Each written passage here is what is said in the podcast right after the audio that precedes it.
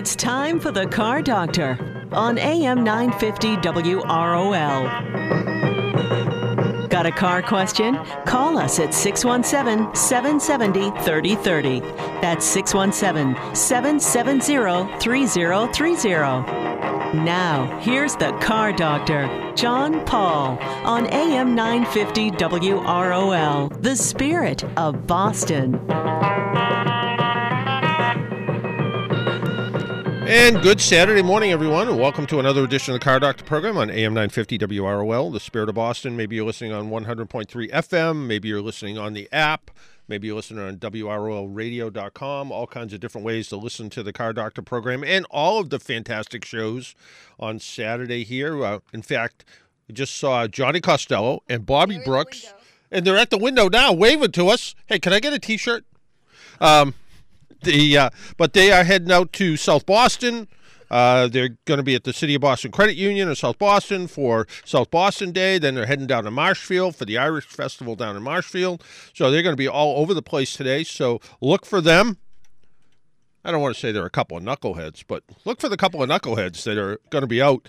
The idea of having Costello and Brooks together, ooh, no good going to come out of that. So, and uh, coming up next, we're going to be talking to our buddy Craig Fitzgerald, uh, who has uh, who has just been on an outdoor adventure. We'll talk to him, and a little bit later on, I had the opportunity to sit down with Brad Yeager. He is the uh, Lincoln Aviator brand manager. So we're going to hear. We got to spend a couple minutes with. Um, Brad, to see what that uh, this new uh, small SU or mid-size SUV from uh, Lincoln is all about. But right now, our buddy Craig Fitzgerald on the phone. Craig, good morning. Hey, what's going on, John? Hey, uh, well, more what's going on with you? I saw pictures on Facebook. You're living on the roof of a car. What's going on? so, uh, yeah, I went to um, Minnesota, or no, uh, Wisconsin, sorry, with uh, a Subaru, and uh, we put a, we had a, a Tepui tent on the roof, and my son and I did a camping trip out there uh, with the tent, and it was awesome, and uh, we published it in uh, on SubaruDrive.com this week. And It uh, was a great trip. and you know, for people that don't know you, you look like a lumberjack. So you know, you can you can you can you can live in the woods. Um, I know. I know. I look like I came out of the woods. yeah, yeah. And I, I think I've actually seen you with a chainsaw once. So. Yeah, that's yeah, true. Yeah. So, uh, but uh, you know, you know, people think about you know Subarus here in New England. I think we think of Subarus a little bit different than other parts of the country. Um, you know, other parts of the country, Subaru, you know, I guess they sell okay, but out here in New England, you see Subarus with you know canoes on the back, uh, canoes on the roof, uh, bikes on the back. Kayaks stuffed in somewhere, uh, you know, you know, two kids and a Labrador Retriever in the car. Uh, Subarus get used a lot, but the idea that you can actually use a Subaru to go camping is kind of cool.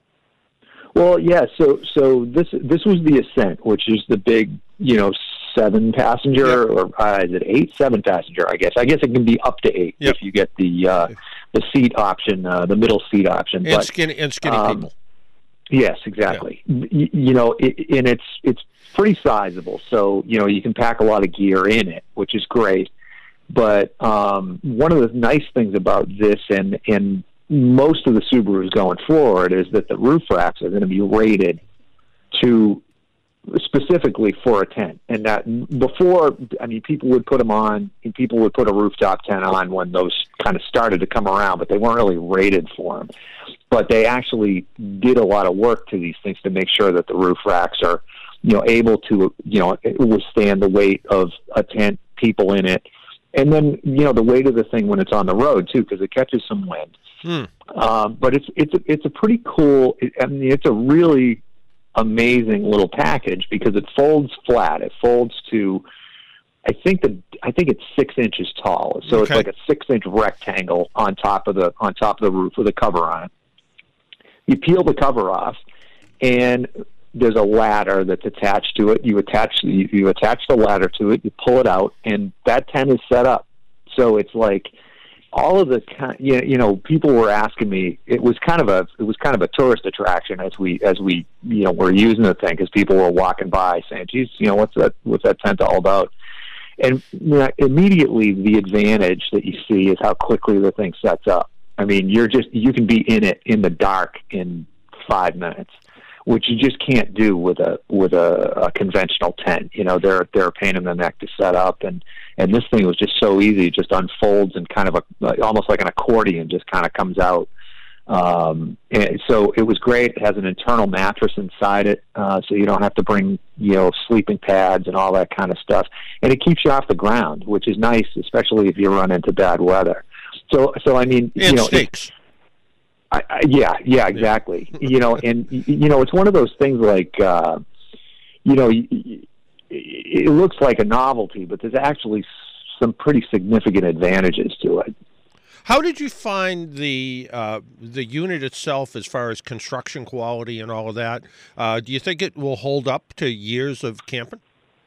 Yeah. So so the the the two so it basically sits on two halves uh, that are like I, I don't know what the exact dimension is, but say it's four by four, right? So it's it's like a, like a four by four rectangle, and that's uh, uh, like a polycarbonate, like probably I don't know, I'd say a quarter to you know five eighths of an inch thick. So that's it, and it's like a closed, it's like a uh, honeycomb material. So that's mm-hmm. really strong. That's the floor and then the, the you know around the perimeter of it is all you know it's all aluminum. So it's it's a pretty heavy duty deal. And then all of the canvas is you know it's not canvas it's uh, yeah. it's nylon. It's it's as it's as you know it's as heavy duty as any tent would be. And then all you know that material is replaceable too. So if you get a hole in it or whatever you know you can you can replace that stuff. But it's you know it's it's a it looks really durable to me um, you know, and, and it's uh, I guess the, you know the only the only disadvantage to it over over a conventional tent is when you take it off, you got to store that thing somewhere. My guess is that most people have a garage that they can slip a you know a six inch box into somewhere. Uh, you know, you just got to stand it up and slide it up against a wall or something. And uh, uh, but it, it, you know, it's it, it's pretty easy to assemble. It's pretty easy to attach to the tent or to the uh, to the vehicle. Uh, we posted a Subaru uh, Drive posted a video too of, of how it sets up, how it actually goes on the car, and you know you got crossbars that that uh, attach to the uh, to the roof from Thule, and then this thing attaches to those. I think uh, Tepui, the tent manufacturer, is owned by uh, Thule at this point, the manufacturer of all those rooftop boxes and bicycle racks and all that kind of stuff. Well, the, the the names the names sound weirdly similar, I suppose, when you say it. So probably. Yeah. Yeah, exactly. Yeah. Yeah, yeah, I think I think they have some relationship, but they were great. I mean, they, you know, they they the, the thing comes in a, you know, it, it comes in a giant box, and basically the thing just picks up and puts right in and just sets on the roof. You know. Yeah, it's. But a, yeah, I, I the, thought the construction was pretty amazing. Yeah, and the idea, and uh, you and I were kind of talking about this during the week. Uh, I years ago, my wife and I used to go camping, and we had an old Winnebago. And having an old Winnebago is like having an old car that breaks down and having an old house that breaks down. So it was, so it was sort of like it was sort of like oh the uh, the flapper valve and the toilet's leaking and the uh, float in the carburetor is bad. You know, so there was always, yeah. yeah there was always there was always something wrong. But one one night we went to a campground and there was a younger couple, and they were setting up. They had it looked like a brand new tent, brand new sleeping bags, brand new everything, and it was dark and it was starting to rain, and yeah. all of a sudden they started like swearing at each other. And next thing you know, all the stuff was back in the car and they drove away. So that's a, that's yeah. a recipe for a bad vacation yeah, right there. Yeah. You know, like, like that was the cool thing was like we we showed up at you know four o'clock in the afternoon, and I figured, well, all right, I'm going to have to dig the instructions out and figure this thing out. But it was so kind of self-explanatory that um, you know it's, it's almost like getting an iPhone. You know, there's like a one-sheet direction in yeah. there, and it's like, all right, you're on your own. You can figure it out. And uh, that that that was exactly the way it was. I mean, we we just you know we had the thing up in, in seconds, and you know, so my son and I, my son's ten. Uh, we had our you know sleeping bags inside it, and there was there, there was legitimately room for another person in there. I think I think it is you know a three person deal, and and they have. I believe they have a bigger one, but it's not. This one's called the Low Pro, so that's the that's the six inch when Yep. it's folded. So you know, if you got a bigger one, it would sit a little bit higher. And you know, on the road, you know, at 70 miles, sixty five, seventy miles an hour, it was, you know, it, it it was noiseless, which was pretty amazing because it's a it's a box up there, you know. So we had the we had the we didn't have the sunroof open, but we had the shade open, and you couldn't hear it flapping around up there. And you know, it, it was uh, we got the same fuel mileage that we would have if it was empty, you know, if it wasn't on the roof. And and then we had all that cargo space that we could you know, put coolers in and all that kind of Yeah. stuff. So it just, you know, it saves you some cargo space, uh, you know, as you're going up there. The other thing that, that we noticed was w- when you camp in a tent, you're always dragging dirt and pine needles and all kinds of stuff in with you. And where this thing is up, you know, four and a half, five feet, you, you by the time you've climbed up into it on the ladder, all of that stuff is kind of falling off your shoes so you you get in the thing and it and it keeps it really really clean inside. So that was that was kind of nice too. And then you know the the conversations with all the people coming by was great too, and people were kind of fascinated by the thing. Yeah, it, and the idea that it can set up pretty easy, and you can kind of go dry camping, if you will. So you could, Yeah. you know, find a little spot to go off the road and not have to worry about, you know, maybe the bears eating you. I don't know, but um, Right. But yeah, I, I, mean, think I think bears can. I, I- I believe a bear can climb a ladder, John. Yeah. I, I- I do believe that. I think I, I think I saw that. You know, when when animals used to be at circuses. You're right. Yeah. yeah. Yeah. Uh, okay, so uh, so you know may, maybe keep some of the critters away and and uh, Right. and other things. But yeah, uh, but the idea that you can do that pretty easy. And Dennis has got a buddy that uh, kind of travels the country in a converted Ram uh, van.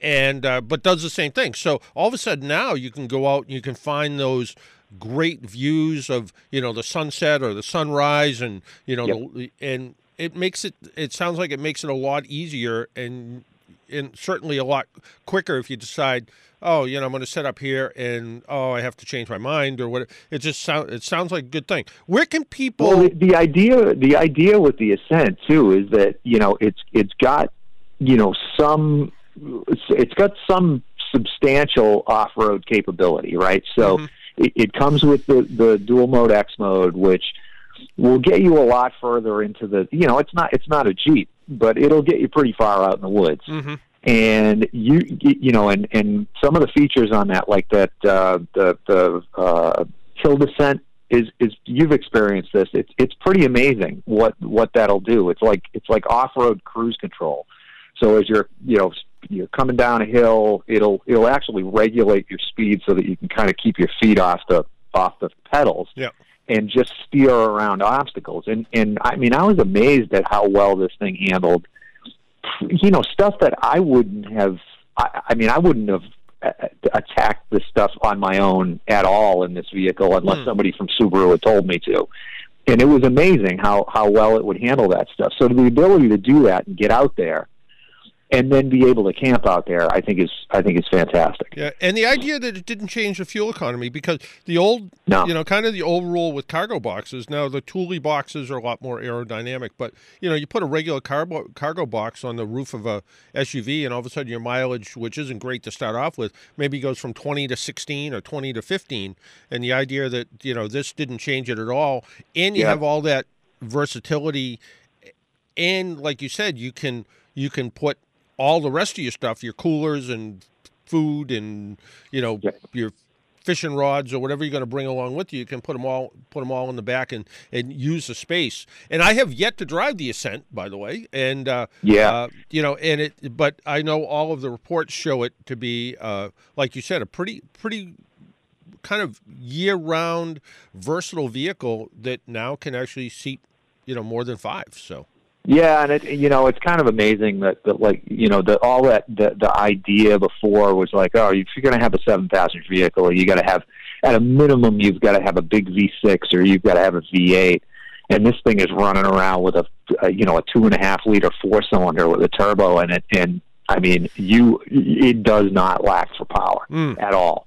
Uh, even towing. I mean I've I, I when I went to the press launch I, I towed a I towed a small airstream with it and it's it's amazing. You know, this is a four thousand pound trailer, and it's hauling this thing behind it like it's got nothing back there. I mean, I'm sure with that, you know, you're going to see some fuel mileage Yeah. decrease, but but not with this tent. I mean, it was it was uh, it was pretty great. It was pretty great, and my son was just over the moon for the thing. He just loved it. How, how you know, and that and that's one of the things too. Um, you know, back when you used to work at Hemmings, uh, one of the things that that uh, you know Terry Ehrich when he when he was up at Hemmings, you know, he he was always trying to promote things like bring a bring your kid to a car show kind of thing, and the idea that you can have like this bonding time with your kid, um, going camping, and likes the idea that you know, hey, this is a pretty good experience. Yeah, I mean, I'll be honest. You know, the the the, the people from from Subaru Drive, the magazine, you know, had had asked me to do this, so it was like, well, okay, you know, I'll I'll do this with my son, and I was I I, I had my concerns about how fun it was going to be, and I'll tell you, it was the best thing we did all summer. It was just, it was absolutely amazing. I mean, he had a great time uh, it was just uh, it was a real adventure, and and I would encourage anybody to do it. It, it was just uh, just a blast. We used uh, Wisconsin's state park system out there, which is absolutely amazing. Uh, it's right on Lake Michigan. Uh, it was this uh, Kohler Andrae State Park, and it had you know a ton of history to it. It- And and being a kid from New England, I, I'm not I'm really unfamiliar with the Midwest uh, in in in the Great Lakes, and I'll tell you, it's one of the most impressive things I've I've ever seen. Yeah, that lake is amazing, absolutely amazing. Yeah, it, it sounds it sounds like a real good adventure. The real question is, would Lisa have gone with you? You know, I think she would have. I think she would have. eh, You know, but but uh, I, I may have some convincing to do. Yeah, I may. maybe she's more the airstream type. Yeah, yeah. That exactly, exactly. If I can get, maybe we can get a trailer to tow behind it. Maybe we'll do that. Yeah, they, they, there you go. It, it sounds good. Where can people read more about this or see more about this? Uh, any of social channels besides uh, your Sure. pages? Yeah, it's it's on uh, SubaruDrive.com. It's right on the homepage. Okay. Uh, so you you cannot miss my bearded face on uh, on Subaru Drive right now. And and speaking of which, uh, you and I went out to uh, out to the middle of our state where we went out to uh, Whiskey Hill uh, Racetrack. I guess is one one of the Yep. one of the names of it out there. And uh, and you stumbled across another Subaru family while you were out there. A, a guy and his daughter that uh, went out and uh, they were racing their uh, WRX, right? Yeah, we're we're putting them in Subaru Drive Performance. Uh, this next issue that we're working on right now. This uh, uh, he was he's uh, this guy Joel was a, a service manager at a dealership up in Auburn, Maine, and his daughter is uh, she's in her twenties Yeah. and she's a sales rep at this dealership, and they wanted to do some. She wanted to learn how to race. So he took her for a track day, some instruction uh, at at the school there. I think it was six hundred bucks for the day, and she got seat time with an instructor and got plenty of time behind the wheel. Uh, so we're going to feature them in the magazine coming up. Yeah, it was a WRX that they uh, they have labeled up from the dealership. Yeah, and that and that track that track on its own was uh, pretty impressive tracking. You see how it's how it started to mature a little bit over the years too, which is pretty cool. It's it's a world class facility out there. I mean, track wise, it's not you know it's not a place where you go for tons of amenities, but that track is just unbelievable. They had, Uh, they had and a, they had a barbecue truck. They did. They Yeah. had a barbecue truck, and and there are there are uh, restroom facilities Yeah. there. But you know, it's this isn't some place that you go to get pampered. You know, this is a a real racetrack, and uh, I I loved it. I I thought it was uh, it was absolutely amazing. Yeah, it was it, it was it was a interesting time out there, and uh, I had the I had the owner of the track on about a month ago, and just the idea how they're trying to put this together and and try to position it as sort of a you know a country club for people that don't play golf, but not Right. but, but something that's you know to a lot of people kind of affordable. I mean, different than Monticello, different than Monticello where you have to like remortgage your house. I mean, it's not Right. cheap, but it's you could you could make No. a, a working person could make it happen. Well, when they when we talked about what the what the the buy-in was, it was like, geez, you know that I mean that's not that's not ridiculous, right? Hmm. You can you can see you can see that as an expense, and the nice thing is that unlike a golf membership, you can sell the thing. Yeah. So, so it, I mean, it has value, and it could have potentially more value than it than you have in it right now. Which is, I mean, to me, that's a no brainer. Hmm. You can pass that thing along to family members. You own it, and and uh, that to me makes it completely unique. Yeah. Uh, and it's not like a sunk cost that you're never going to see a return on. Yeah, it's like it's not like a golf course where oh you got to pay a fifty thousand dollar initiation fee that you're never going to Yeah. get the fifty grand back. It's just and then they're going to whack you for ten grand Yeah. every year. Right. You know, so so to me, it's it's th- this thing is. I I mean, I if if I was more of a motorsports competitor guy, I would seriously consider it. Yeah. No, no, absolutely. And uh, the other place that we uh, that we see you and sometimes me is in Best Ride. Correct.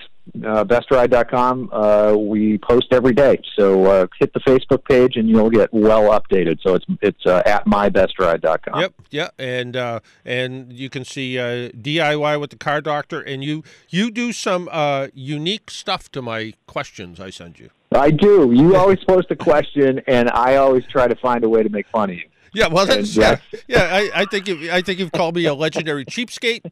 Uh, That's- yeah, That is the truth. It's not a lie. That is the truth. It's not a lie. No, it isn't, right? Yeah. That's my favorite part of the day when Yeah. I get a, an opportunity to throw you under the bus. Well, I, I think I think you have a couple pending, so feel feel I free do, yeah. feel free to be creative. We will hit those next week. Um, and and so uh, people can people can uh, see see your stuff in uh, on on Gatehouse's uh, site Best Ride and Yep. also uh, the, the Subaru Subaru stuff. They can find you. Just Google your name. You come up with all kinds of stuff in all kinds of places. So Correct. And my band's playing at a car show next week. really, where they We're playing? in we're in Wrentham. Uh, we're at uh, the the Red Devils Car Club has a, a car show on Saturday in Wrentham. At, I think it's at the VFW. Um, uh, you Two can dollar- check our, two dollar our beer. Facebook page. Two Some- dollar beer. yeah, I, you know, yeah. I would imagine you would be able to drink beer at this thing too, which is which is great for our audience. So we'll be there all day. Yeah. So you you're seriously going to be there all day? Yeah, yeah, Yeah, we'll be there eleven to eleven to three. I think. Wow. Wow, that's um, yeah. I mean, it, it's uh, it is it still is car show season. It's kind of winded down a little bit, but I know here in the city of Quincy, Quincy High School's got a car show next weekend. Next weekend. and so there it is car show season. So if you're if you have uh, if you have an old car, you like to look at old cars, you like to look at and now I guess because of my advanced age. Um, the old cars don't look so old anymore because I'm starting to see. Yeah, I'm starting to see like, oh look, uh, uh, a Camaro with an antique plate on it. Just seems wrong to me somehow. Well, you know, you know, these guys, this this car club has been around the area here since like 1956. They're they're a, a, like a legit uh, 50s car club, and they they've kind of maintained this this this uh, activity for years. So. I'm really psyched to see the stuff that's that's going to come out for this. These guys uh, drag some stuff out of the woodwork that's pretty amazing. So it's going to be a fun time, Is this going to be all? regardless of who's playing. Yeah, is this going to be all of the Sonomatics or? Uh, Yes. Yeah, all wow. Four of us. oh wow, Yep, the whole band. the whole band. Yeah. That's Yep. fanta- that's fantastic. Uh, Yeah. do, do does the uh, Sonomatics have their own YouTube channel yet or anything? We do, yeah. We have a YouTube channel. We have a Facebook page, uh, the Sonomatics with two e's, T H E E Sonomatics, and uh, yeah, come come see us there. All right, one one more question I have to ask you. What is that special sauce they put on the roast beef subs up in the North Shore? Oh, that is uh, uh, James River. James That River is sauce. James River sauce, and it's and it's uh, unique to this region. Uh, those roast beef sandwiches are amazing up there. I And- grew up on those at Bill and Bob's. And, and the only this? yeah, the only reason I asked this because you posted something on Facebook today about you discovered North Shore beef. I'm telling you, that site, that Facebook group is insane. I, I, I don't anybody stay away from the page because it's it's it's insulting and revolting, but it's really funny. Those Yeah. guys are so funny. Yeah, yeah. I discovered them about three months ago, and and yeah, it's they're yeah they're they're hysterical. And if you make the mistake of like putting a D'Angelo sub up as a picture, Yeah.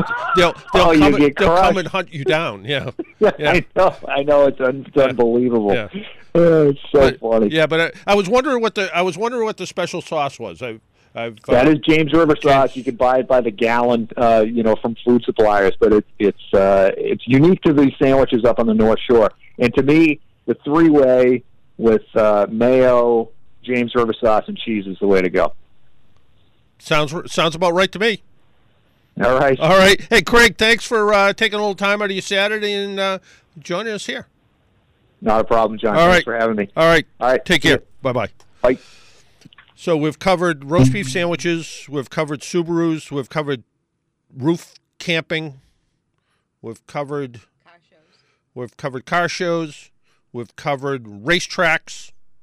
Covered a lot of stuff so far this morning, and it's and uh, it's uh, and that's only in the first thirty minutes. Why don't we take a break, pay some bills? When we come back, I have a car review to talk about. I have a trivia question, um, and we have a, a few minutes with uh, Brad Yeager from uh, Lincoln.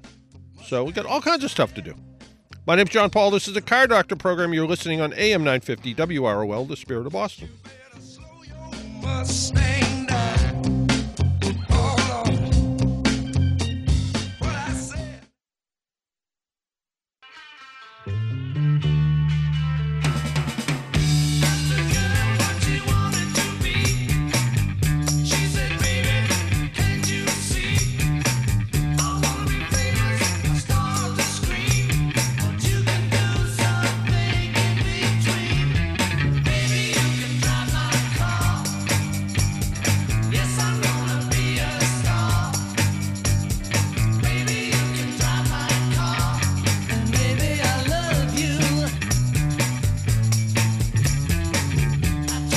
And welcome back to the Car Doctor program.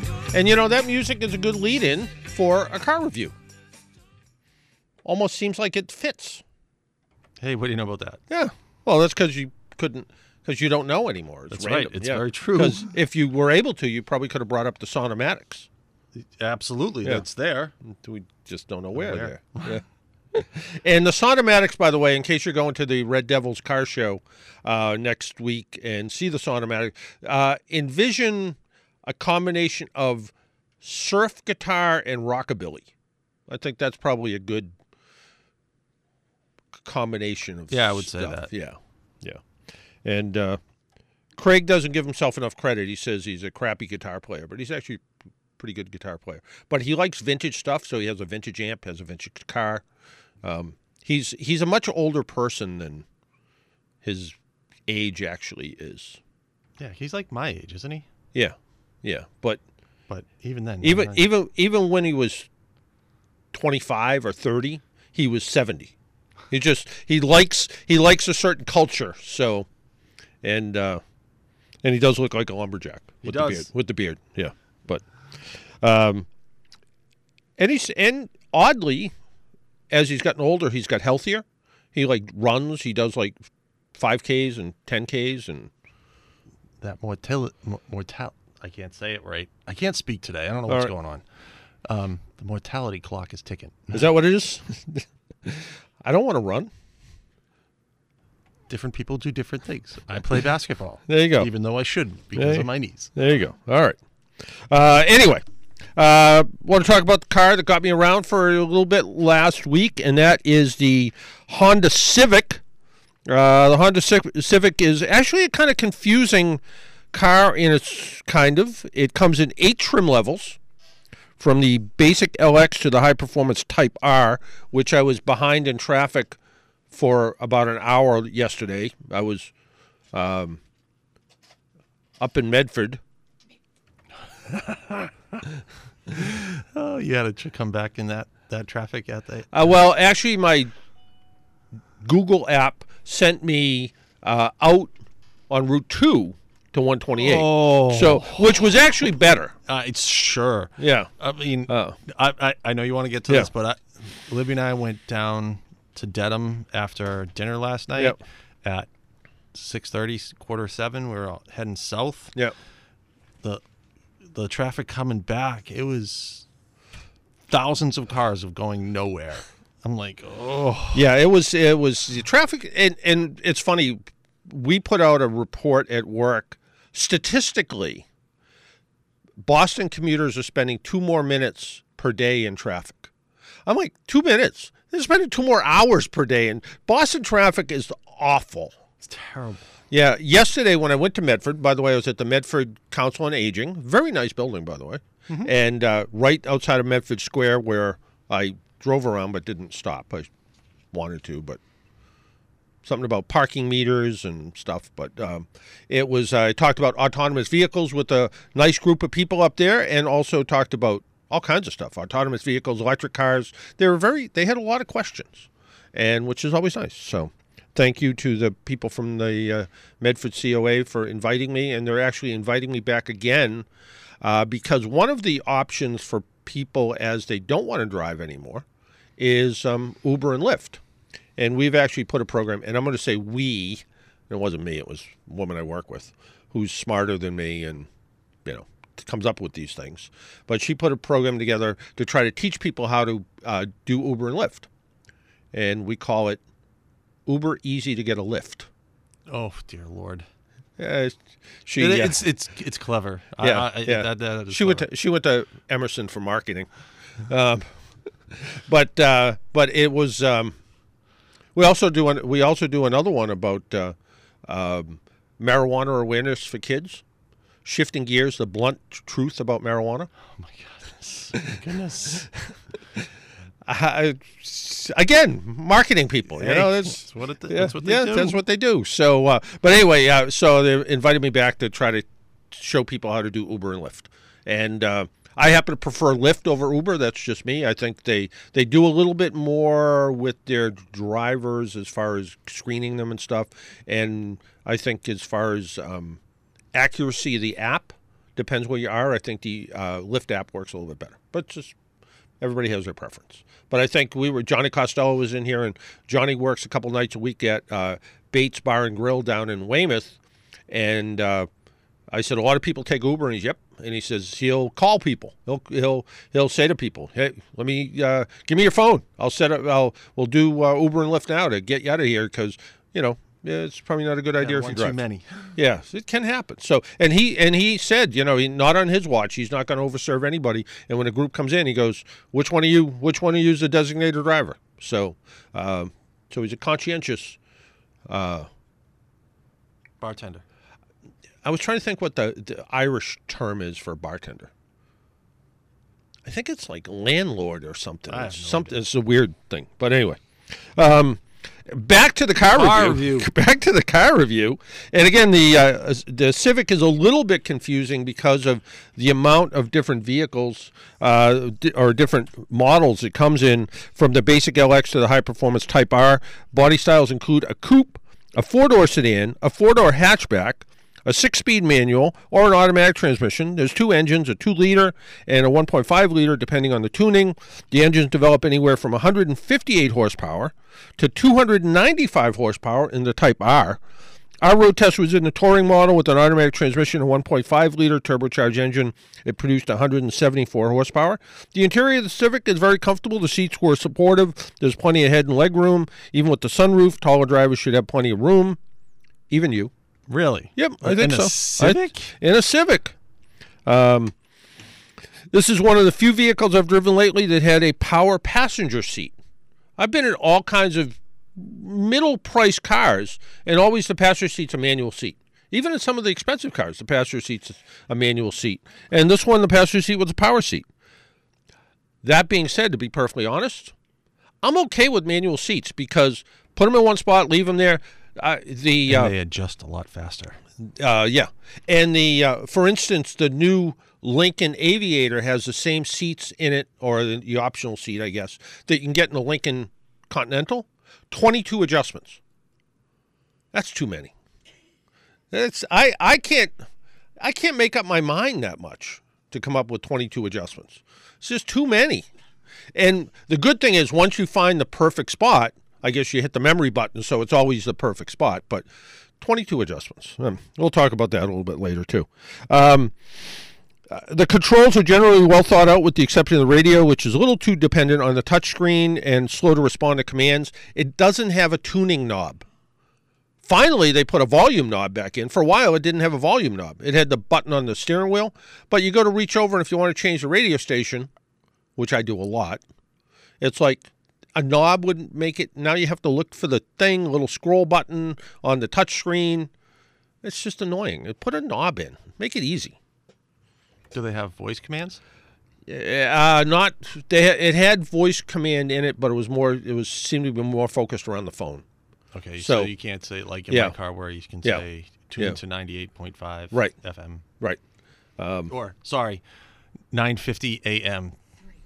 Yeah. Tune to nine. Tune to nine fifty a.m. WROL on Saturdays and Sundays. Rest of the week, it's up to you. Saturdays, Sundays, this is where you need to be. So, um, so that was kind of one of the things. Uh, I thought the interior quality was, uh, you know, probably not the best in its class, but I thought pretty good. Um, it seems to uh, have eliminated a little bit more plastic. So uh, it was a little plasticky in previous models. Seems like they've moved it a little bit more upscale. Um, the Honda Sensing Suite, Honda's advanced driver uh, assistance systems now standard across the lineup. Includes automatic emergency braking with collision mitigation, lane departure warning, lane correction. As good as these systems are, they're, they're not perfect. They don't replace a fully engaged driver like your Nissan with uh, ProPilot Assist. You still got to pay attention. So, um, the rear seat, you can put two people in there. I had my neighbors in, from the Cape sitting in the back. And they were comfortable enough, I guess. Didn't say they weren't. Uh, trunk's also pretty good size at 15 cubic feet. That's uh, more groceries than I could eat if I filled it full of groceries. Um, certainly, a weekend's worth of luggage would easily fit in there. Test model uh, was also equipped with remote uh, and keyless starting. So, one of my coworkers said, "Why do you? What's the big deal? Put a key in the ignition. What's the big deal?" He has it in both his vehicles now. He will never go back. I, I I agree. It- Yeah. it's weird when I get into my wife's Camry and You have to use a key? key. I'm Yeah. like, oh, yeah, Yeah. this is bizarre. and for security purposes or you know or you know when you're carrying your pocketbook for instance your keys at the bottom of your purse you walk up the car knows it's there you don't have to go fishing around for a key a little bit safer that way too if you're trying to get in and out of your car a little bit quicker so kind of a nice thing so um, yeah, the uh, the engine, like I said, is about 174 horsepower. Sometimes it's called 180, and I don't know why, but uh, but it um, this car had the CVT transmission with paddle shifters to kind of give you a feel of more control. I, um, you know, I thought the CVT in this was pretty good. Uh, I didn't feel like it hung up. Like sometimes you'll step on the gas, it'll be like, and your car has a CVT in it. Um, I thought this one was pretty good. Paddle shifters. I guess I just don't drive aggressively enough to want to pretend I'm shifting and being a Formula One driver. Um, I just leave it and drive and drive it. And I found this was just fine for that. Uh, there was an econ mode to maximize fuel economy when the econ button is depressed. Um, it shifts a little bit different. The gas pedal is a little bit different. Um, you maximize fuel economy. I didn't notice a huge thing. It also it also tinkers with the climate control, so the AC doesn't run as often to try to maximize fuel economy. Um, I did get about 36 miles per gallon with it, which is pretty good. Um, and, uh, and that was in a mix of highway and city driving, so not bad for that. Um, the ride a little bit firm, a little bit of road and tire noise when you're driving it, a little bit, a little noisy, uh, but not, but not terrible. Um, all of that stiffness and tire noise, it handles like a sports sedan. It really does handle well. I have to admit it. So, uh, again, uh, plenty of power points. You can plug in your phone, your whatever else people plug in. I was going to say iPods, but nobody has an iPod anymore. I do because I'm a legendary cheapskate. That's right. Actually, it's it's it's in it's in the Volkswagen and it's hooked up all the time, and you know it just sits there and works. So the Honda Civic may not be the best performing or have the nicest interior in the compact car class, but there is probably no better combination of overall quality and resale value. If you're looking for a compact car that's comfortable, dependable, and returns great fuel economy, the Civic by Honda is a great choice. Crash test uh, five stars, fuel economy 32 city, 42 on the highway. And like I said, I averaged kind of a mix of about 35, 36. Base price, they start about 20 grand. So pretty good car. Like I said, we had the opportunity to talk with uh, Brad Yeager from Lincoln. Brad Yeager is the Aviator brand manager. And my question to him was tell us about the aviator and is it all new?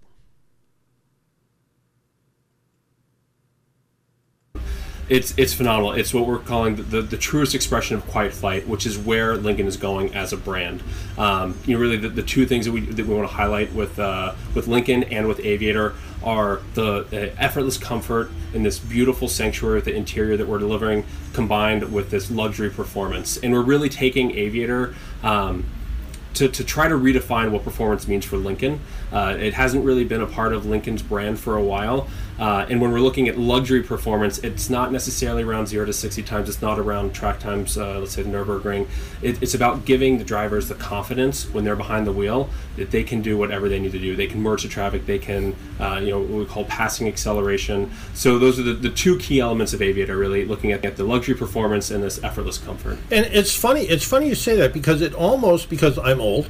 It almost goes back to an old Lincoln commercial from like the '60s where it was quiet comfort.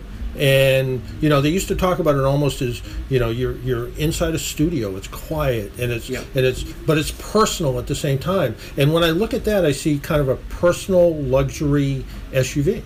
Absolutely, and we've done so much for, from an NVH standpoint to to reduce uh, the noise, make sure that you do have that that quiet element inside the vehicle. We have a dual wall dash, we have acoustic laminated glass, uh, so a lot that's done to, to make sure that the clients have an enjoyable, quiet experience.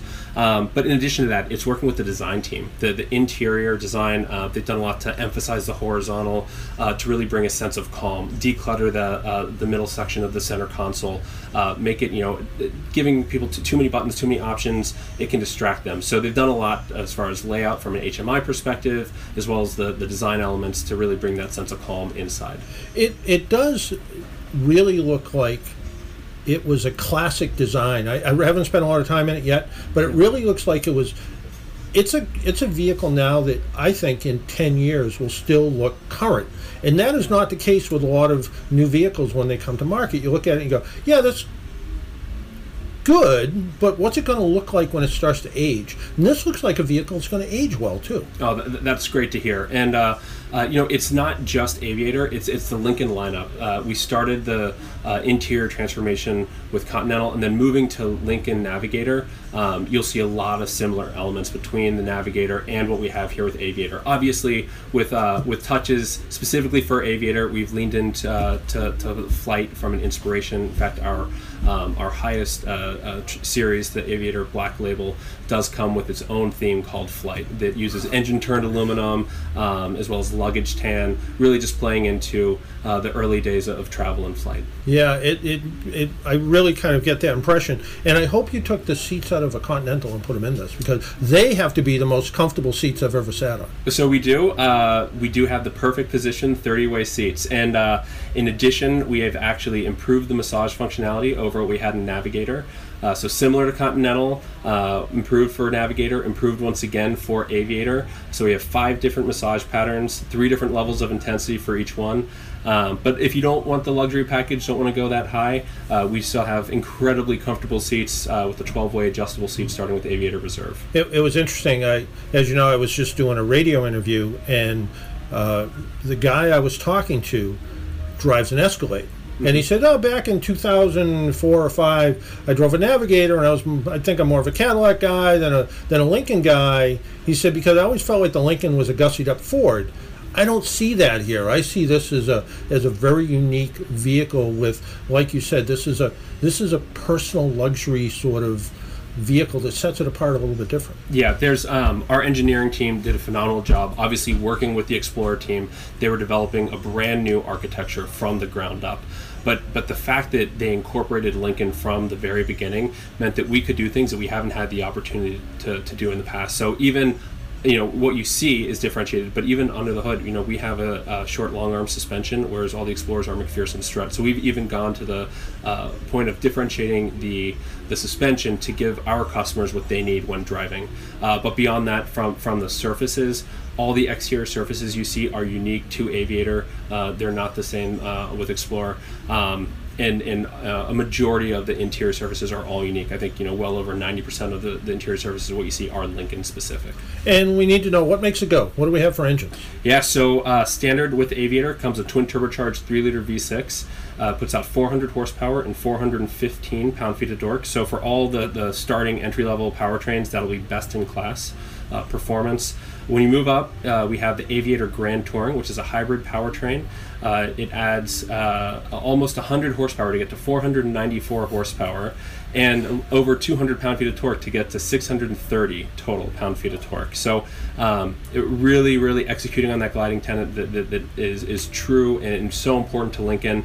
Uh, making sure that you have effortless acceleration, the vehicle does what you want. Well, I think if it's got 600 foot pounds of torque, there's effortless acceleration. Yeah, yes, that was that was the goal, and I think we achieved it. yeah, it certainly that's the case. Um, when does it go on sale? So uh, the gas powertrains are on sale right now. So Okay. you can buy Aviator, Aviator Reserve, or Aviator Black Label right now at your dealership. Uh, the Grand Touring units we are expecting to go on sale uh, this fall. Okay, and starting price? Starting price uh, fifty one thousand one hundred. That sounds cheaper than I would have expected. So that's uh, for our, our entry level, uh, you know, Aviator to get in. Yeah. Uh, once again, best in class uh, performance from the horsepower and torque. Uh, you get a lot for that. Uh, when you move up to the reserve, that's just over uh, fifty six thousand dollars from Yeah, a starting price. yeah, it's still- and, and that comes with a, a branded Revel fourteen speaker audio system, twelve way uh, power adjustable seats, and wonderful options from there. So Yeah, no, it, it sounds. And if you put, if you went fully loaded as much as you could put in, not the hybrid, but fully loaded as much as you put in, what? what Well, so it, so with with the hybrid, so Okay. the the Black Label Grand Touring Aviator uh, will run right around ninety two thousand Okay, dollars. all So right, so so- that all in it Yeah. will get you up to ninety two thousand. so cheaper than a Range Rover. uh, Yeah, yeah, yeah, com- com- yeah. yeah, yeah, exactly. All right, thanks for your time. all right, thank you very Yeah, much. All right. There we go. Everything you need to know about the new Lincoln Aviator. And uh, looks like a pretty good looking vehicle, although it's interesting. I just read something about um, they had some little some issue they're correcting with software. So, and it's Hey, although can it can it go and can it stop and do the airbags work right? Yes. Although the story I read didn't seem like it had a lot of uh, verification of things. So I was like, I'm not so sure about this whole story. But anyway. Okay. We haven't we haven't really tried to promote getting any phone calls yet this morning. No. But let's try to let's try to do a little trivia. And this is a uh, this is a weird trivia question. I'll be perfectly honest. This is a weird trivia question. Oh boy. Oh boy. Lee Iacocca was responsible for the Ford Mustang, saving Chrysler with the minivan. He also said safety doesn't sell. But what product did Lee Iacocca back that had nothing to do with cars? What was the product that Lee Iacocca backed, which is still available today, by the way, that had nothing to do with cars? And if you have a good memory, you'll remember the commercial. Probably should have found it on YouTube just to be just to play it or something. But And the phone number is 617 770 3030. 617 770 3030. The question is Lee Iacocca was responsible for the Ford Mustang, certainly, um, saving Chrysler with uh, going to the government and getting $1 million. I think that's all they got. It was, it was some. It was some not a lot of you know sounded like a lot back then, but it, I don't think it was really a lot. and they, he saved him. He, he did. He did. And the minivan, the minivan, and the K cars and all that stuff uh, actually worked. But what product did Lee Iacocca back that had nothing to do with cars? You know the answer, give us a call at 617 770 3030. Or if you just have a question about your car, give us a, a call at 617 770 3030 and we will uh, we will uh, give you something. I don't know what it will be exactly. It might be a uh, uh, I'm going to call it, for want of a better word, I'm going to call it a AAA gift pack, which means I go into the closet and try to uh, try to steal stuff from the closet. So, no, not no, no. I actually just so you might get uh, I don't know a AAA koozies, a drink cup, uh, I don't know, tire gauge, uh, AAA hand sanitizer, chapstick. I don't know, whatever's in the closet. I might try to I might try to come up with. So let's start with uh, Mike in Revere or Revere Beach, technically. Michael, Yes, good morning. good morning. How are you? Good. How are you? Not too bad, thank you. I believe Iacocca, Mr. Iacocca backed a product called Oleo. And what was it? Oleo was like a, a margarine spread. Yeah, you're absolutely right. It was you. uh, he uh, backed this product and he uh, he made a push to expand the product line and uh, bring its not butter better message uh, to kitchens nationwide. And it was actually it was actually a Boston-based company. Uh, that he was somehow it was like his sister-in-law or Son-in-law or son-in-law or something, something. something Yeah. something. Yep. Yep. No, you're absolutely right. It it uh, Relative. yeah, it and it's still you can still go buy it today if you really wanted to. I, I believe it is available. Yeah, right. and that and, yeah. and the only the only reason I know that I was over my uh, brother-in-law's house and I had a piece of toast and it was sitting there and I looked and I said I'm pretty sure this stuff was was made by Lee Iacocca and, and I flipped it upside down and on the bottom of it it said the Iacocca Foundation has donated uh, fifty million dollars to diabetic research. Okay. So, there you go. so see, so That it's was good of him. yeah. So I'll tell you what, stay right there. Dennis We'll get your uh, your address and we'll mail you out some uh, phenomenal prize. Thank you, Doc. All I right, appreciate it. all right. Take care. Listen to your program every week. Thank you very much. Okay. All right, Dennis will take care of that. I'll do whatever I do, and uh, we'll go from there. There was an article that was written in Automotive News, and it says there's been much hand wringing about the threat of autonomous vehicles posed to new vehicle sales in the coming years, but those concerns are overblown, says an executive with the autonomous subsidiary of Ford Motor Company, which plans to launch self driving vehicles for commercial use in 2021.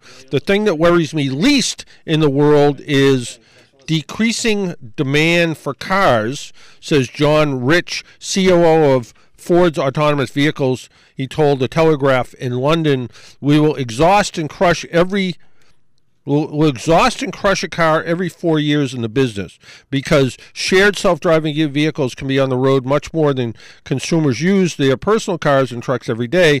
They'll wear out far sooner. Rich explained, today's vehicles spend most of the day parked, Rich said in a separate interview with TechCrunch. To develop profitable, viable business model for autonomous vehicles, they need to be running almost the entire day. By contrast, the average vehicle in the U.S. is now nearly 12 years old, according to a study by IHS Markit.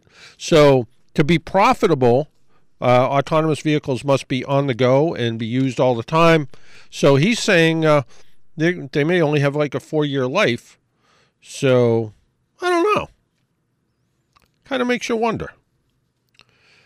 There was a uh, because Dennis has a Nissan, and we talked a little about uh, golf. It says is putting. If your putting is worse than your driving, either kind, Nissan has just a solution. Nissan last week showed off a second generation of ProPilot Assist system by building similar technology into a golf ball. Yes, into a golf ball. A video shows a four-year-old putting the ball, which autonomously navigates navigates across the green into the hole on the first stroke every time. The ball is the latest gimmick created by created to promote Nissan intelligent mobility, following autonomous chairs and self-parking slippers. I didn't see the self-parking slippers. Um, just cleverly edited video. Nissan invited people to try the ball for themselves at their global headquarters in Japan last week. The automaker said an overhead camera identifies the location of the ball and the hole and calculates the correct route based on the ball's movement after it's hit. An electric motor inside the ball keeps it on the right path until it drops into the cup, creating a stress free golf experience, said Nissan. Sounds goofy. Sure. Um, I got a call from one of our listeners in Chelsea this week, and he said uh, he was uh, he was disappointed he couldn't come and meet me in Dartmouth. I mean, in Dartmouth, in uh, in, in Medford. Um, but he said him and his wife listen to my program, and his wife uh, feels like I'm just a folksy person that hangs around and chit chats with them in the living room, and I want to thank him for that. So, uh, speaking of Dartmouth, let's talk to Jim in Dartmouth. Jim, good morning. Good morning, car doctor. How are you? Good. How are you? Well, many moons have crossed the skies, Hal. I used to talk to you when we lived up there in Quincy, Oh yeah. and I learned a lot about cars. I learned a lot about everything. And and we're down here in Dartmouth. Uh, it's quiet, nice lawns, plenty of water, everything the Cape people would love to have. But what I want to ask you is, I had an oil change done uh, early week, and I pulled the stick this morning. It was almost, I'd say, three pints over. Is that going to do any damage on the dipstick? Um, I'm I'm a big believer in not overfilling. Um, uh, you know what I would what I would do though is, um, you know, first thing in the morning before the car starts, every little drip or drop of oil is going to be in the bottom of the oil pan, so it will look a little overfull. What I do is let it run, let it run, get up to let it, let it get up to temperature, shut it off, let it sit for thirty seconds or a minute, then recheck it and see where it is. If you recheck it then and it's right around the full mark, don't worry about it. But if it's uh, still, uh, you know, if it's still a good quart over the full mark, I'd go back and have them drain some out. Thanks so much. All right, anytime. We're here for you every every Saturday. Very less. Very Uh, best of luck to you. God, All right, all right. Thank you. Bye bye.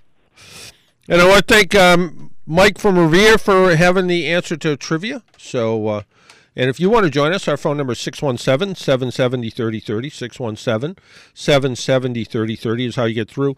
And uh, remember, our uh, Irish friends are going to be in South Boston at the uh, City of Boston Credit Union. Uh, go go hang out with them for a little while, and then you might see them down in Marshfield a little bit later this afternoon. Uh, who knows what kind of shenanigans are going to go on down there? I can only imagine. But you can go you can go do that, and uh, I think we're going to go to Paul, and then I think Dennis. You know, we probably should try to promote this more often. People can send us Facebook messages or text messages or something somewhere. We should probably look for that more often. But let's talk to Paul and Braintree. Good morning, Paul. Good morning. Let me turn the radio off. All right. Okay, there we go. Um, I have a question about windshields. Uh, I uh, wonder if they changed the composition of them. Uh, I've noticed this is a replacement windshield I have on, on my car now, and it's like little pinpoints um, uh, all through the uh, on, across the windshield. Uh, car is always clean. I change the wipers on, on a regular basis. Um, but particularly at this time of year with the sun in a certain angle, uh, I'm wondering whether I need to replace the windshield because it uh, it, it won't come out. I mean, just clear across the windshield. Um, it looked like it was hit by sand or something. Yeah, I was going to say it sounds a li- sounds somewhat sandblasted.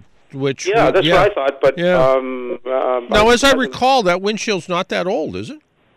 no, it actually it's a replacement. Uh, I think. Uh, maybe triple. I've forgotten which one. Yeah. uh, it is a replacement Yeah. windshield. Maybe uh, And it was, three and it, and it was the factory windshield, as I recall. Uh, I believe. Yeah, Yeah. Well, I, don't, yeah, I don't think it came from Monster, but it did come from one of the replacement. Uh, Yeah. um, I think it's. a- Yeah, well, actually, it is because you're, you're reminding me. They did. They put a, uh, um, general type windshield Yeah. in, and it it just didn't. Uh, your your automatic wipers didn't work. That was it. Thank you. Yeah. Good memory. I've I already forgotten. Um, I can't I can't I can't remember what I what I ate yesterday, but I remember that. Okay. Yeah. Uh, so I, it just seems like it, are the windows uh, softer? I mean, the glass uh, is there more uh, y- you know- absorbent material in it? You know, you would you would think that glass is glass is glass, and it's you know you know a windshield that was made in 1950 should be as hot as a windshield that's made in 2019. But I firmly believe that they're not. They're definitely thinner. Um, and they can make the glass a little bit thinner because the laminate they put in between the glass keeps it safe.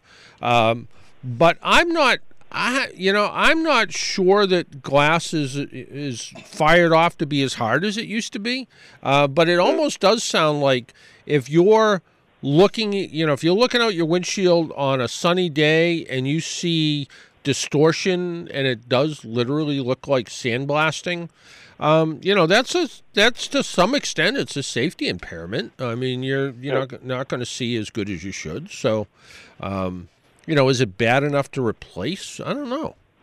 I, I don't know either. I'm gonna I'm gonna try to scrub it down again. yeah. Um, but maybe you know, but it uh, you know it's it's I think it's embedded in in the windshield. Which, Yeah, if you can Uh, find if you can find old fashioned, what was it called? Boraxo, Bor Borax.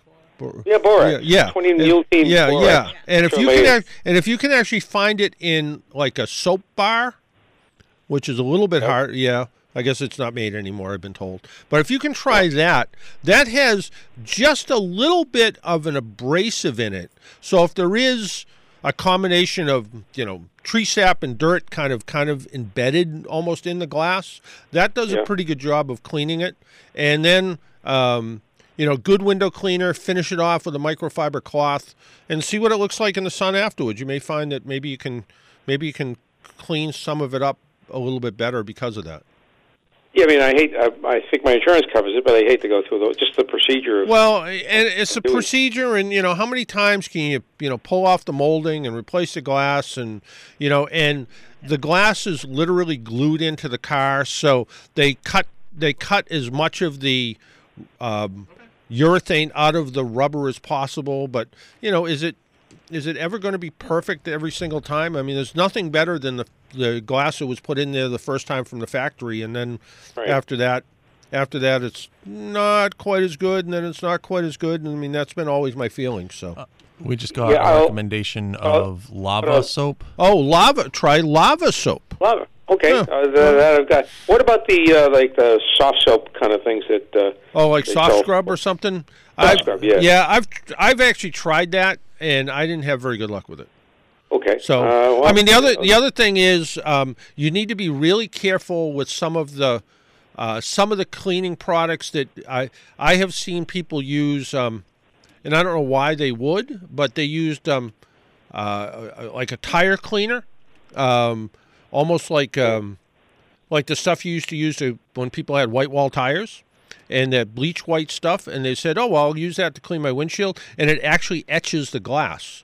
So it actually it actually stains the glass and somebody much smarter than me told me the chemical reason why and i don't remember but um, so uh, you know I, I you know the other thing is you could try just plain old denatured alcohol uh, which isn't going to harm the glass but it may clean off any problems that are you know problem areas that are on there and um, try that and you know if if if it still bothers you afterwards you know you could talk to your insurance company and see about having the windshield replaced although i have heard i have heard some insurance companies say well unless it's cracked or broken we're not going to replace it so Uh-huh. Um, yeah, I well again, I really don't want to go through. I'm wondering whether Baseball bat all does the. Uh. I wonder was- if they use the, the. I'm sorry. uh, dennis said The, uh, something and i didn't hear him so I said I- baseball bat does wonders. oh baseball bats do wonders yeah don't yeah yeah Well, yeah, um, yeah. Okay, I was going to make a, a Red Sox reference, reference, but I did. Um, they've been pretty quiet. The uh, uh, I I wonder whether you know the, the the new solution they're putting on the roads during the uh, during the winter. Uh, it, it's kind of late in the year, and I, I should have noticed it earlier. But I wonder whether if it splash up splashes up onto the windshield. Yeah. I know what it can do to the body of the car. Yeah the i mean i mean definitely the definitely the uh th- there's a combination they're using um, calcium chloride they're using which is salt basically a salt brine but they're also using magnesium chloride which does really well. It it lowers the freezing point of water, so it tends not to freeze. But it does it rots the you know rusts cars. It rots bridges. It's it's it's terrible stuff for the roads and cars.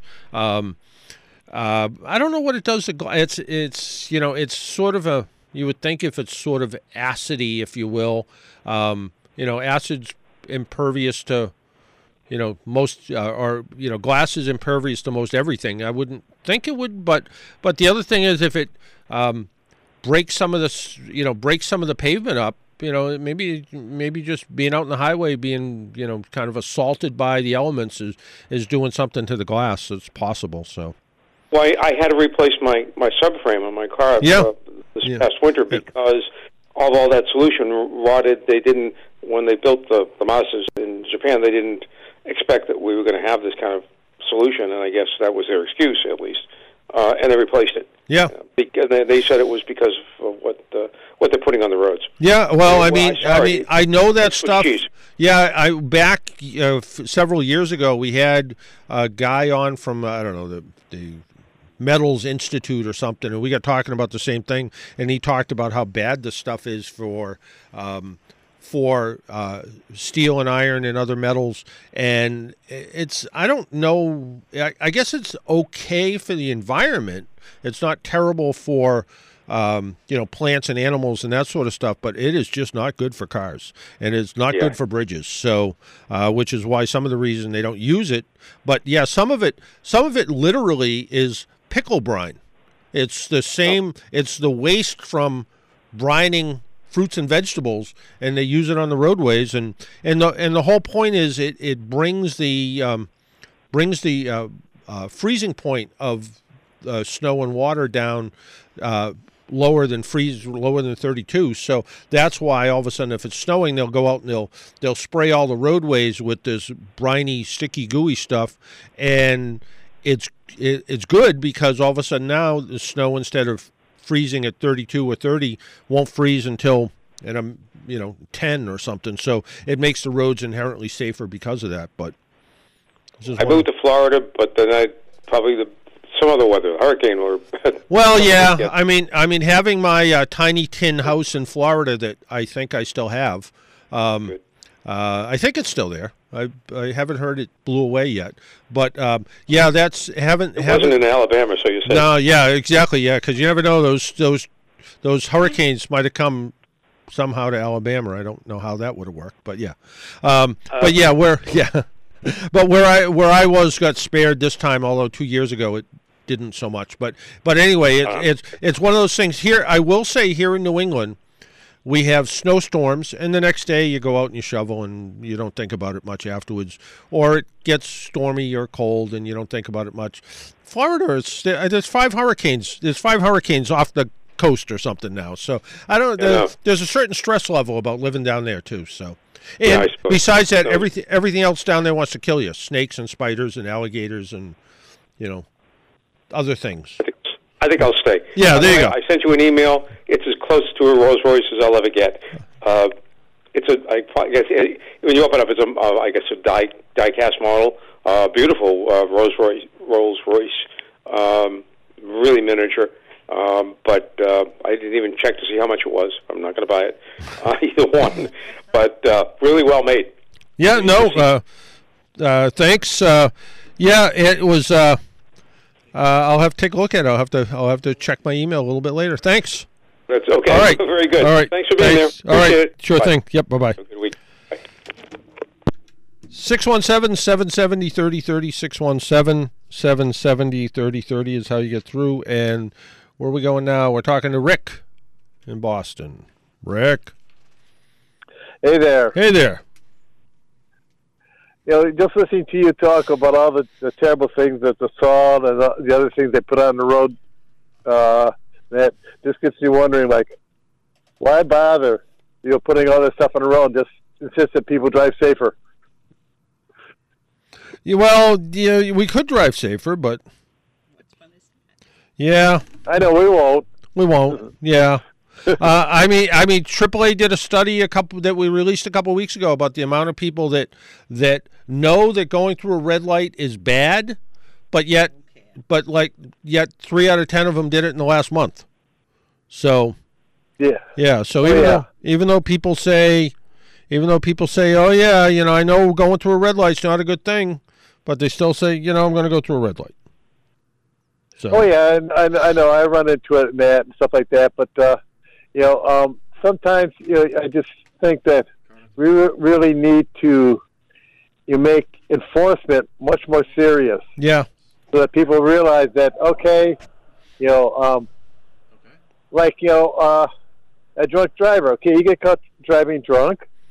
You know, the police impound your car. You know, you can pick it up at the next working day during working hours, twelve hours after you know they impound it. No, I, I actually, yeah. I actually think, and and there's, I guess it's sort of pending now. Is if you get stopped for drunk driving on your first offense, you should have a breathalyzer put in your car. So that's going to keep you from because uh, here's here's a scary fact. The and this is based on talking to people. Um, the average drunk driver drives drunk 78 times before they get caught. That's that's scary. Yeah, so 78 they've driven drunk 78 times. And I don't, you know, and this is just, you know, talking to people that have been arrested for drunk driving. They say, you know, how many how many times have you been in a similar situation, you know, over your lifetime? And the average the average person has done it um, more than more than 70 times. So, and just got lucky that they got home and either either didn't get home but nobody caught them and they did, you know, hit a mailbox or something or uh, got home Yeah. and and so, you know, there's there's certainly an issue. So the idea of if you get stopped for drunk driving uh, and you know you don't want to as as much as you don't want to say to somebody, okay, you're going to lose your license, you're not going to be able to work, um, and all of a sudden now you're going to be on you know welfare. Okay, put a breathalyzer in your car. It's going to cost you, you know, four hundred bucks a month to get it recalibrated every month. That's part of the fine. You got to keep it in there for a year, and you know, at the end of a year, if you want to, you know, you can you can have it removed. Um, but you know, something like that, I think, kind of kind of makes some sense. Well, like I said, you know, like I say, like you know, um, or and things like that, or you know, you know, if you uh have to, as you say, breathalyzer or some of the other Yeah, things that yep. you know, um, make it a serious the punishment seriously because you know, a two hundred dollar fine. What the heck? You know, you know that that's one day's work. Yeah, you know, for for, for some and- for some care of. yeah for some people. But you're right. The idea of having you know having something that may you know look up someday if you ever get bored, look up the drunk driving laws in Australia. Yeah. Yeah, I mean it's it, they're they're they're you know you will never drive drunk in Australia. That's you know. So anyway, Rick, always good to hear from you. Yeah, have a good one, Dan. All right, Bye. all right, see ya. Now, before we take a break, Dennis, you said we got a question from somebody. Well, two things. Okay. Um, Henry just called in for the windshield issue. He said try Weiman's glass cooktop cleaner and polish on the windshield. Oh, okay. All right. It's- Works for All it's, works. It's Works the for glass tops, cooktops, cooktops, yeah. But um, so that will work. And uh, a buddy of mine wanted to know why some areas, like on the Cape, and recently he was up in New Hampshire. Um, actually, him and his wife would like to know, Brian and Eileen, um, want to know why um, you have to have your headlights on at all times in certain parts of the road in certain areas. Well, you don't have to. It's a recommendation. It says required. Yeah, but it can't require you to. So, uh, but it's a recommendation, and it is um, because cars are that they usually do that in areas that have been prone to head-on collisions, and Route Six when you get past exit ten, uh, heading to the Cape, is known as Suicide Alley because people drive into each other. So what tests have shown is when you drive around with your headlights on, your car is that much more visible. And some studies have shown that if you drive around with your headlights on, uh, your car will be the chances of getting into a fatal head-on collision uh, get reduced by about ten percent. And that is why we see so many more cars with daytime running lights. Because daytime running lights kind of do the same thing. They make your car that much more visible day or night. Night, you shouldn't have your headlights on anyway, but uh, at dusk at least, or just before dusk, they make your car that much more visible. Uh, in Canada, many, many years ago, uh, daytime running lights were mandated, and that's why anytime you see a Canadian car, it has uh, it has the daytime running lights on it. Even the older ones from 15 years ago. I did a talk uh, to a group of hardware store salespeople, and I said to them, "Why?" I said, "How many people drive with your headlights on?" Every hand in the room went up, and I went, "How come?" Why is that? And they said we're a Canadian company, and it's a requirement with our work vehicles that we have to drive with our headlights on. So driving with your headlights on in certain areas is, even though the sign might say headlight use required or headlight use mandated, um, I don't know that they can actually force you to turn, but it's a good idea. Do it. It's a good idea. Um, because it does make your car that much more visible. It does reduce your chances of getting into a fatal crash by about 10%. And all you're doing is turning your headlights on. So, not a bad idea to do it. So, it makes a lot of sense. And so, that's why. That's the reason behind it. Um, besides the Lincoln Aviator, they're coming out with a couple other vehicles, and we'll talk about those when we get back. My name is John Paul. This is the Car Doctor program. We got to pay some bills. If you would like to join us, 617 770 3030. 617 770 3030 is how you get through. We got a couple phone lines open just for you. We'll be right back.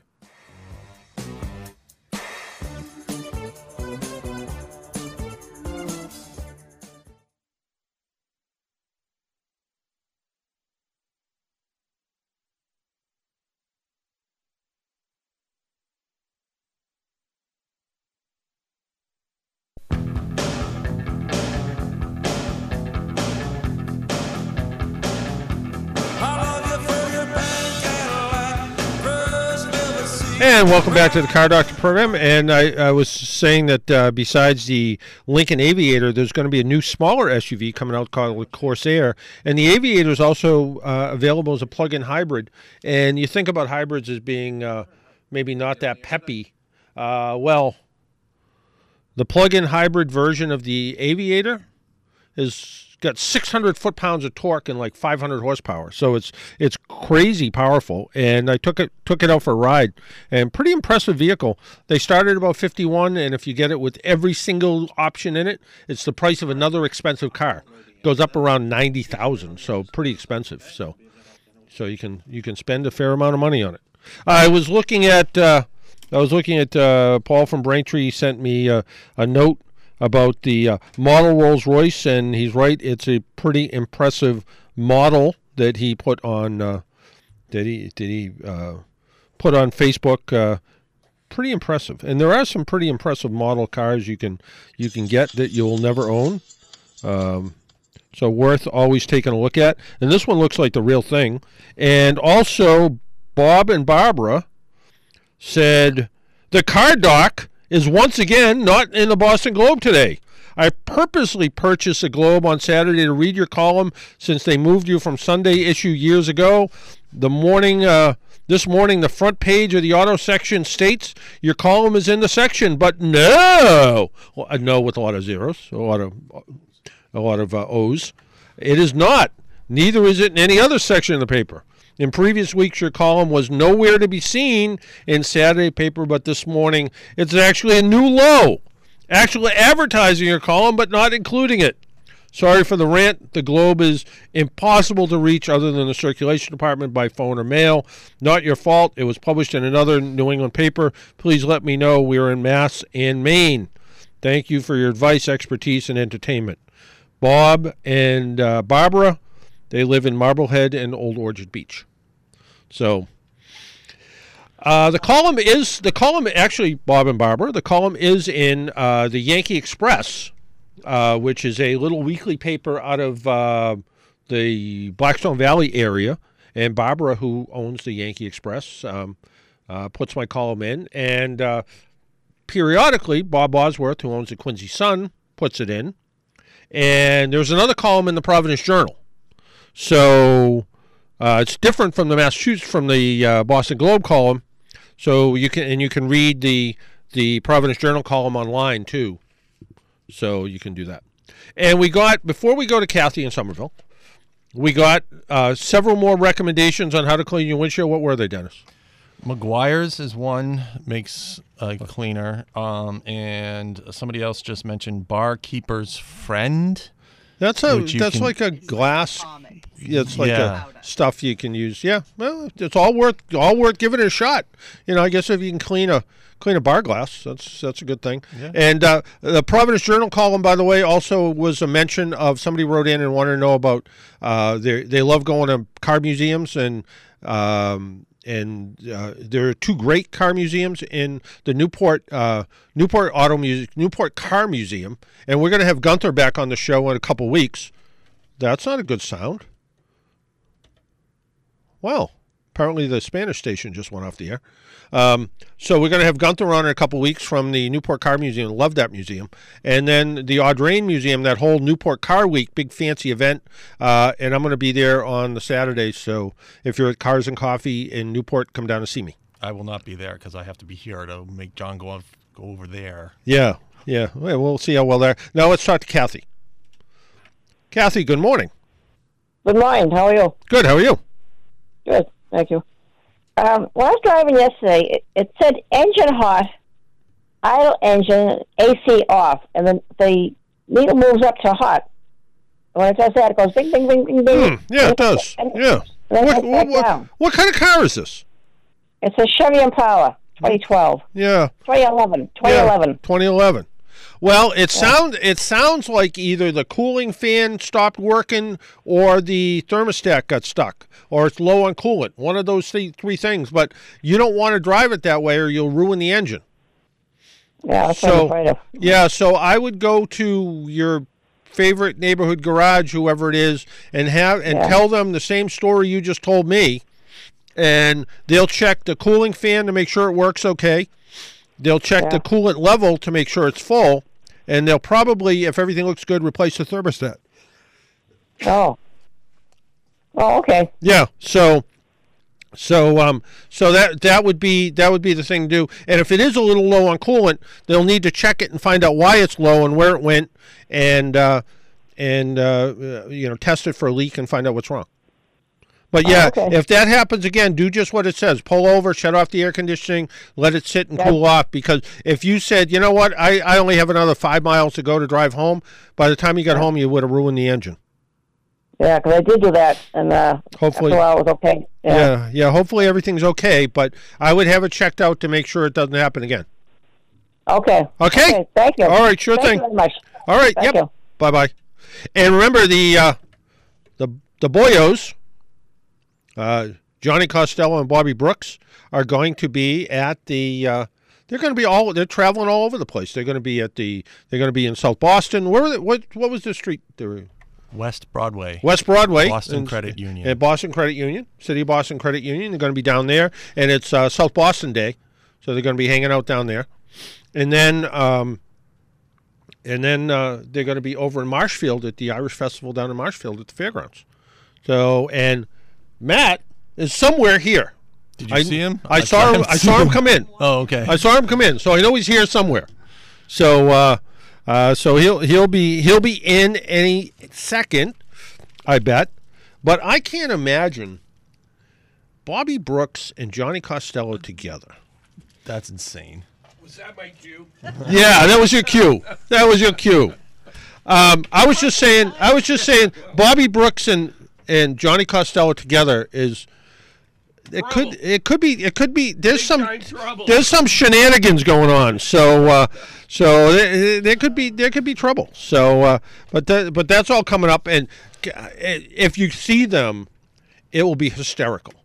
So it will be worth hanging out with them. Johnny Johnny is a man who has the energy of the sun. Yes. And Or the energy of a 12 year old. Yes. Yeah. And Bobby Brooks is not far behind. Not far behind, and a fabulous singer too. By the way, Is he really? yeah, that's how we actually got here. You know, he did the uh, he did the uh, Irish, America's uh, Irish Who's Got Talent sort of thing, and he sent a tape in. That's how he and he was like, "Wow, he's actually a good singer." So They put him as a DJ. yeah. I, I don't know the it's probably a little more involved in that, but so. but that's probably how it works. So yeah, so it's a so good times had by all. So um, yeah, so who, who knows? So um, Uh, I'm, I'm going to finish off today with an interesting article. It says paving the road with solar panels to harness the sun energy might seem because you said he's got the energy of the sun might seem like a great idea, but an experimental project in France has proven to be a disaster. I read about this. Three years after it was installed, the half a mile section of road called Wattway is reported to be fa- falling apart, generating much less electric- electricity than expected, and annoying area residents with excessive noise. The sound created by cars and trucks driving on the road was so loud that officials reduced the speed limit to about 40 miles an hour, uh, according to the French newspaper Le Monde. Storms and vehicles damaged a portion of the road beyond repair, and power production has fallen every year. Uh, it's been in service, um, the paper reported. So it's horrible. So that, it's, you know, someone said, hey, that's a good idea. Let's put solar panels where cars drive. How could that have been a good idea? That's interesting. Something mislabeled, was it? No, my finger twitched wrong. Oh, all right. Isn't Twitch a video game? No, it's a The channel? it's a YouTube channel? It's a YouTube channel. channel, It's yeah. a type of Something. gamers Something. communication way. Thing. All right. Yeah. All right. There we All go. That's the there right we go. stuff. There we go. So, Matt O'Donnell coming up, filling in for P- Professor Paul Sullivan. So Matt's gonna Matt's gonna be here. Bobby and Johnny Costello will be there. Billy will be coming in a little bit early. There's all kinds of stuff going on. That is true. That is true. Hey Matt, you got you got some music you want to play? Yeah, we got some stuff here. You got some stuff you want to give you want to give Dennis a CD or something uh, so you have some time? Uh, yeah, that would probably be a good idea. you know, you know, just a, just a suggestion, you know, because you know, I, I could st- I could stay and talk for a little while, but you know, yeah, you might you might you might want to put something on just to fill in that fill in that space between you know, because coming up, besides all of the, uh, besides uh, everybody out doing their thing today, it is the very best in Irish music is here every Saturday, uh, from starting at ten o'clock right through just about the end of the day. So, very best in Irish music here all weekend on AM 950 WROL, the Spirit of Boston. Until next week, make sure you wear your seatbelt, drive safely, and be good to your car. Talk to you all next week. Bye bye. The do fall the diddly idle day. As I went down to Galway town one day.